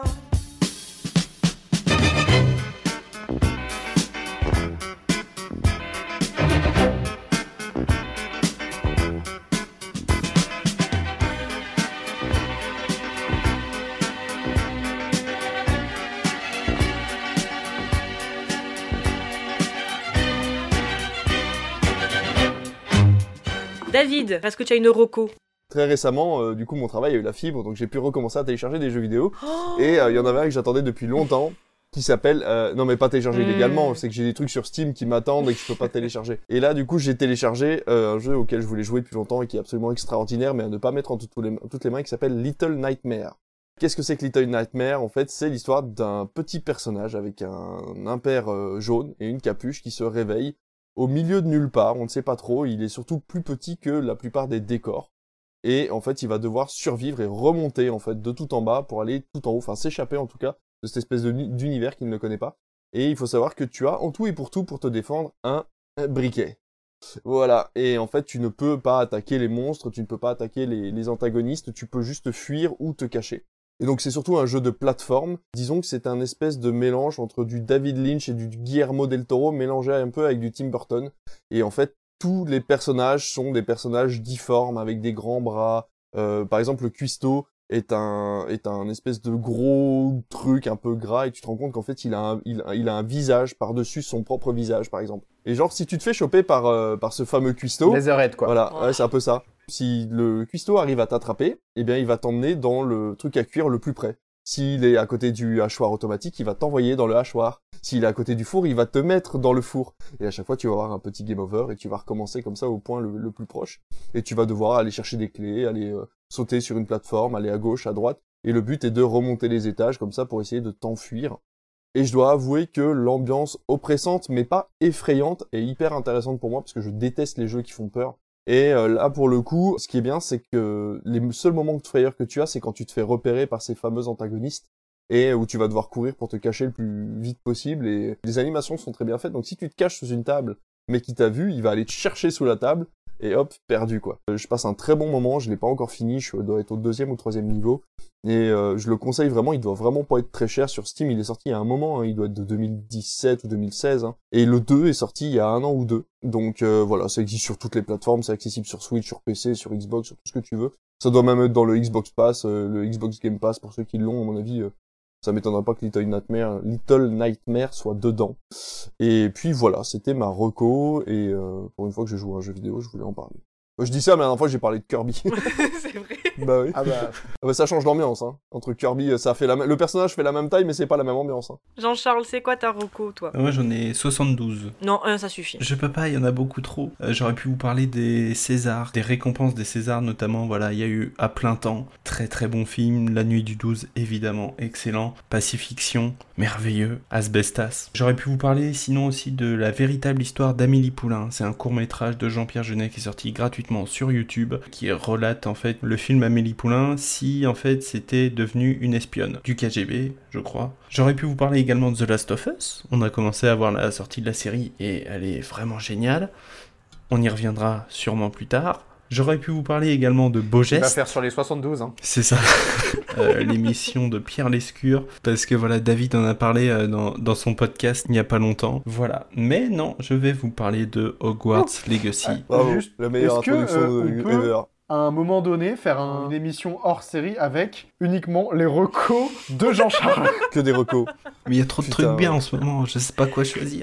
Mais du coup, non, Hogwarts Legacy, c'est un jeu vidéo, voilà, c'est sorti sur PS5 et Xbox Series, ça sort très bientôt sur PS4 et Xbox One, et ça sort cet été sur Switch. C'est tout simplement le jeu Harry Potter. Vous pouvez vous envoler sur votre balai, passer de Poudlard à Préolard à la forêt interdite. C'est magnifique, c'est merveilleux, c'est incroyable. C'est très explicatif, c'est un RPG à la The Witcher où il y a énormément de quêtes, il y a énormément de blabla. Et donc si vous aimez pas forcément Harry Potter, vous n'êtes pas forcément fan de l'univers, ça peut être compliqué à appréhender. Mais si vous êtes fan d'Harry Potter, de toute façon vous avez forcément entendu parler du jeu. Mais voilà, c'est un jeu entièrement solo pour l'instant. C'est merveilleux, j'en suis à une 30aine d'heures de jeu et je suis toujours émerveillé quand je prends mon balai et que je suis assez loin de Poudlard et que tu vois le château se dessiner. Alors, il y a quelques points négatifs, bien évidemment. Quand tu es dans Poudlard et que tu veux passer d'une zone à une autre, tu as quelques micro-temps de chargement. Mais c'est vraiment pas dérangeant. Certains auraient vu du clipping également, à savoir donc quand tu te déplaces un peu trop vite par exemple sur ton balai, t'as des textures qui apparaissent à l'écran. Moi j'ai jamais eu ça sur ma PS5, donc ça doit dépendre des versions, ou alors ça a été, y a eu des mises à jour qui sont sorties qui ont corrigé des bugs, donc c'était peut-être des bugs de lancement également. Mais voilà, si vous aimez Harry Potter, si vous aimez les RPG, foncez pour Hogwarts Legacy parce que c'est vraiment, vraiment génial, l'histoire est incroyable, et puis merde, c'est le jeu que tout fan d'Harry Potter a rêvé et n'a jamais espéré avoir. Petit coup de pied à ceux qui voulaient cracher sur le jeu parce que J.K. Rowling, pour ses propos transphobes. Dans le jeu, tu peux choisir un personnage, donc homme ou femme, mais avec une voix d'homme et une voix de femme, et être considéré comme un homme et une femme. Et il y a un personnage trans dans l'histoire. Qui ? T'es déjà arrivé après Ola ? Oui. La gérante des 3 balais, Sirona Ryan, c'est une femme trans. D'accord. Et okay. Elle a eu des vues J.K. Rowling sur le jeu ou pas du tout ? Je crois pas. Elle est absolument pas sur le projet. Elle touche des royalties, quoi. Oui, bah évidemment. Oui. Non, franchement, Non, mais voilà, pour ce que tu disais, Jean-Charles, que les gens crachaient dessus parce que J.K. Rowling, mais bon, si elle avait pas de vue dessus, tu vois, j'ai envie de te dire, bon... Pff. Le problème, c'est pas forcément les idées de J.K. Rowling. En fait, ce que reprochent les gens, c'est que les gens qui vont acheter Hogwarts Legacy vont donner de l'argent à J.K. Rowling. Et en fait, le problème, c'est qu'en ce moment, elle finance des ONG anti-LGBT. Ah, voilà, d'accord. Et donc, du coup, en fait, là, politiquement, elle investit de l'argent. Du coup, indirectement, tu... voilà, et c'est ça qui est reproché. Aussi, voilà. Et c'est pour ça qu'il y a des streamers qui se sont retrouvés blacklistés par des viewers, parce qu'ils ont essayé Hogwarts Legacy et tout, alors que les mecs étaient rien à battre, quoi. Nous, on veut juste jouer à Harry Potter, enfin... Il y a plein de gens qui se sont reconnus dans Harry Potter en lisant Harry Potter et qui n'ont pas forcément vu le mal qu'il y avait dedans. Et surtout que, J.K. Rowling, elle fait ça depuis 2 ans à peu près. Donc, bien après la sortie du dernier tome d'Harry Potter. Enfin, c'est compliqué comme histoire, mais je pense qu'au bout d'un moment, il faut se dire qu'il y a surtout des équipes techniques derrière le jeu, quoi. C'est ça, j'allais dire, elle touche une part infime, en fait, des revenus. Parce que quand tu regardes derrière, tu vas avoir d'abord Avalanche qui va toucher de l'argent et tous les devs. Tu vas avoir Warner qui va aussi toucher de l'argent pour la licence et tout ça. Et elle va toucher un pourcentage d'un pourcentage d'un pourcentage. Elle a vu la quantité de jeux qui va être vendue, oui, ça va être beaucoup. Mais ça fait aussi, c'est con à dire, mais à un moment donné, c'est du capitalisme. Ça fait vivre des gens, malheureusement. Et j'oubliais aussi, j'ai vu À l'Ouest, rien de nouveau, c'est vraiment génial sur Netflix. Et donc voilà, c'était ma dernière recours. Moi, si jamais, on en a des trucs si jamais j'adore détruire des araignées. C'est le plaisir principal que j'ai dans ce jeu, je suis totalement arachnophobe. Dès que je vois une araignée, je fais juste un enchaînement de coups pour la matraquer. Parce que je veux sa mort. Mais c'est génial quand t'y penses. En fait, il y a tellement de sorts que tu te dis, mais ça va être un merdier. Et en fait, c'est tellement bien fait. Et les animations sont tellement stylées qu'en fait, c'est vraiment un plaisir de combattre, en fait. Le gameplay est super intéressant. Quand j'ai joué au jeu, l'exemple concret que j'avais en similaire, c'était Assassin's Creed. Je trouve que par beaucoup de choses, ça ressemble à Assassin's Creed dans la manière de dérouler le jeu, quoi. Et je trouve qu'ils l'ont vachement bien adapté parce que, du coup, t'as ce truc de la possibilité d'avoir énormément de sorts. Là où j'avais peur que ce soit hyper restreint. Tu sais, en termes de sorts, on te donne 4-5, puis c'est bon, tu vois. Là, on en a vraiment pas mal. Le système du balai est ouf. La poudre de cheminette, un peu partout, dissimulée, c'est super sympa. Même les zones, les méchants, en fait, c'est vraiment super complet comme univers. Ils ont essayé de faire un rapprochement avec Harry Potter qui est fou. Les quêtes secondaires, il y en a beaucoup trop. Pour le coup, tu vois, l'histoire principale me chauffe pas plus que ça. J'aime bien, mais ça m'intéresse pas. Alors que tout ce qui est secondaire autour, je fais que ça. Je vais aller aider machin parce qu'il lui faut une plume pour faire sauter son chaudron. Je vais aller récupérer un truc vénéneux dans une cave pour machin. En fait, c'est juste me balader partout, faire des révélios tous les 2 pas pour trouver des pages, évidemment. Aider les gens parce que je suis juste le gars sympa. Et si je peux apprendre un sortilège interdit au passage, c'est cool. Ce jeu, il est horrible. Enfin, moi, je sais que genre, je me dis, allez, je vais à tel endroit du point A au point B. Et puis en fait, à un moment, t'as un chemin qui va à gauche. Tu dis, ah bon, bah je vais à gauche. Et puis arrivé à ce chemin à gauche, ça t'amène sur une autre quête qui t'amène à un autre endroit. Tu passes 1 heure et demie, t'as toujours pas fait ton chemin A au point B. Voilà. Alors, moi, Marocco, ça ne va pas être une série coréenne. Oh. Non, ça sera après parce que j'en ai commencé une. Et Netflix adore maintenant faire partie 1, partie 2. Donc je vous parlerai d'une série coréenne la prochaine fois. Mais non, là je vais rester en Corée. Je vais vous parler de musique puisque c'est le deuxième ou troisième, je ne sais plus. Je crois que c'est le deuxième. Le deuxième album solo de RM. Donc RM, son nom de scène, et qui est le leader du groupe BTS. Ah, ça je connais. Ah oui, wouh. Tu connais quoi de BTS? Le nom.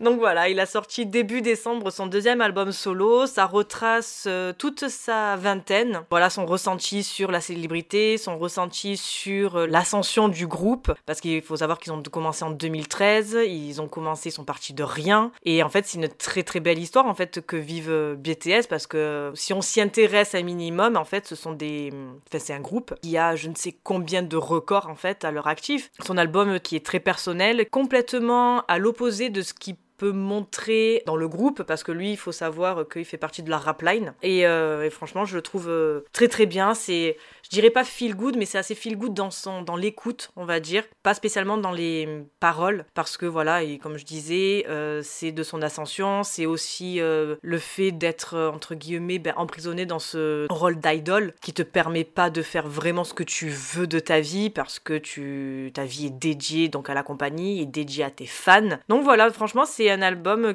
que j'ai adoré, que j'écoute là en boucle et que je vous conseille. Voilà, une qui est pas mal, même le clip qui est intéressant en fait à analyser. C'est White Flower. Comment t'écris le nom de l'artiste? RM. Ouais, ça se tient, ouais. Deux lettres. Ne pas confondre avec REM. Non. Rien à voir. Non. C'est pas le même mood. Hein. Et son dernier album, comment il s'appelle? Indigo, comme la couleur. Et toi du coup Aurélien, c'est quoi ta reco? Eh ben étant donné qu'on a eu 2 jeux vidéo et pas une série coréenne, moi je ne vais pas parler d'un animé japonais, c'est faux. Je vais totalement parler d'un animé japonais. Et pour le coup, j'ai un doute, je sais pas si je vous en ai déjà parlé. Je vous ai déjà parlé de Violet Evergarden? Oh mon dieu. Non, tu n'as jamais parlé. Oh, arrête, tu vas faire chavirer mon petit cœur. Je me suis remis sur Violet Evergarden pour un travail sur une vidéo. Et je me suis dit quand même, c'est beau. Violet Evergarden, c'est l'histoire d'une poupée. Pas vraiment, mais vous allez comprendre. En fait, c'est l'histoire d'une jeune orpheline de 14 ans qui, en fait, a été élevée, dressée, entre guillemets, à la guerre. En fait, c'est une arme. Il y a eu une grande guerre, en fait, à une époque, et elle était rattachée à un commandant, en fait, assez important. Et lui, il l'a pas utilisé, mais il a dû l'utiliser pendant la guerre pour en fait pour accompagner son bataillon, et du coup elle se battait pour lui sauver la vie et pour gagner la guerre en fait. Vraiment, elle a 14 ans, c'est un ninja, c'est un monstre. Et un jour, elle sacrifie ses bras littéralement pour lui sauver la vie. Sauf que c'est dans un monde un peu particulier où ça se passe à la fois dans un rapprochement de notre passé et en même temps, on va avoir un certain côté futuriste, par exemple, étant donné que du coup, on va lui remplacer ses bras par des bras mécaniques. Et en fait, du coup, on se retrouve avec une problématique, c'est-à-dire qu'elle peut plus être envoyée à la guerre, donc on va l'envoyer dans la vie réelle et on va lui dire « vis ta vie maintenant ». Sauf que c'est un soldat, c'est une arme, et en fait, elle n'a pas vraiment cette capacité à penser par elle-même et à avoir des émotions. Donc en fait, elle va peu à peu découvrir comment essayer de développer son côté humain, là où le côté humain de son esprit était totalement submergé par le soldat. Et pour ce faire, en fait, elle va devenir ce qu'on appelle une poupée une auto-memory doll. En fait, c'est une poupée de mémoire.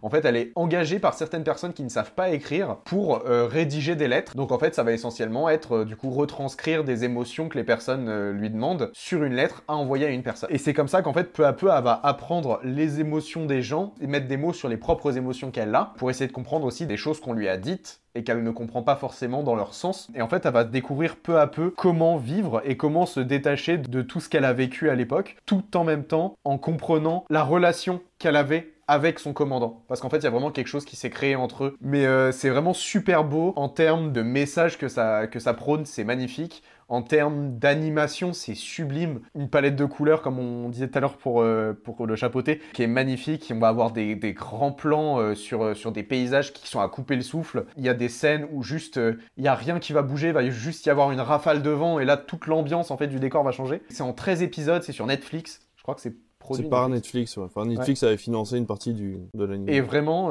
c'est tiré d'un light novel japonais, du coup, qui est prenant aussi. Mais là, l'animé, vraiment, je le conseille, ça se prend vite. C'est 13 épisodes de 20 minutes. Ça se fait en 2 jours. Et c'est juste sublime. Comment tu dis que ça s'appelait ? Ça s'appelle Violet Evergarden. Ouais, allez, encore un truc à rajouter dans la liste. C'était un des tout premiers animés financés par Netflix. Je me rappelle quand c'était sorti sur la plateforme, je m'étais mis dedans direct et j'avais trouvé ça vraiment très très cool. Ouais, c'est super prenant. J'avais tapé fort les bâtards. J'ai chialé mes grands morts. Oh mais vraiment, il y a des scènes comme ça. Mais l'univers est vachement bien créé en fait parce qu'il t'explique que c'est à cause de la guerre que les gens ont pas. En fait, les écoles ont été arrêtées à cause de la guerre. Du coup, les gens n'ont pas eu d'éducation et donc forcément, le système de poste est devenu un système d'envoi de courrier et d'écriture de courrier en fait parce que les gens n'ont pas eu l'éducation pour pouvoir savoir écrire. Et donc, en fait, tu te rends compte que tout l'univers a été créé vraiment de façon hyper bien pensée et qu'elle a vraiment son rôle à jouer là-dedans. C'est vraiment très chouette. Quelque chose à rajouter ? Jean-Charles, pas d'autres recos à nous... Ne le prends pas au mot. Non, je vais vous laisser tranquille. Pour dire que tous les films qu'il a donnés pour les Césars sont dispo sur Canal. Oui, c'est vrai. Voyez Bestas. Ouais, c'est ce que j'allais dire. Et à plein temps. C'est ce que j'allais dire, ouais. Je vais pouvoir le voir. Ça me fait peur. J'ai eu des retours très mitigés et du coup, ça me fait peur. Je me dis, je sais pas. Bah, faut le voir, je pense. C'est un film à voir. Que tu l'aimes ou que tu l'aimes pas, façon, il faut que tu l'aies vu quoi. Allez, si on est bon, donc c'est sur ces mots que nous allons clore l'émission. Merci les garçons pour votre présence ce soir et d'avoir fait vivre cette émission. Nous, on se retrouve dans quelques semaines pour vous parler encore et toujours plus de films. Rejoignez-nous sur Instagram, Twitter et n'hésitez pas à rejoindre notre Discord. Si le podcast vous a plu, n'hésitez pas à le noter sur Apple Podcasts, Spotify ou Podcast Addict en laissant un joli commentaire. Partagez un maximum si vous l'avez apprécié. Bisous et bonne soirée. Salut. Bonne soirée. Bonne soirée. Ciao.